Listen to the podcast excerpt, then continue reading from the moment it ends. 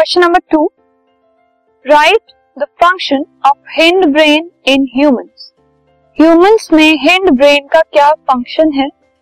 तो जो main function hind brain का होता है ह्यूमन बींग्स के अंदर, वो है हमारा पोस्चर और बॉडी का बैलेंस मेंटेन करना, ठीक है? हिंड ब्रेन में अगर डिसफंक्शनिंग आ जाती है, कुछ खराबी आ जाती है तो हमारा पोस्चर खराब हो जाता है और हमारी बॉडी जो है वो बैलेंस नहीं रहती इम्बैलेंस हो जाती है। It is responsible for voluntary action जो हमारी मर्ज़ी से, हमारी विश से एक्शन होते हैं, उनको मेंटेन करने में ये हेल्प करता है।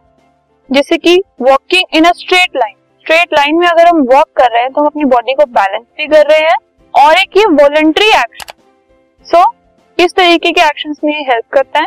And riding a bicycle bicycle ride करना एक वॉलंटरी एक्शन है और उसमें बॉडी की बैलेंसिंग होना पॉस्चर होना ये सब भी ज़रूरी है। सो so, इस टाइप के जो एक्शन हैं हिंड ब्रेन चेक करता है और रेगुलेट करता है। This podcast is brought you by Hub Hopper Shiksha Abhiyan अगर आपको ये पॉडकास्ट पसंद आया तो प्लीज़ लाइक शेयर और सब्सक्राइब करें। और वीडियो क्लासेस के लिए शिक्षा अभियान के यूट्यूब चैनल पर जाएँ।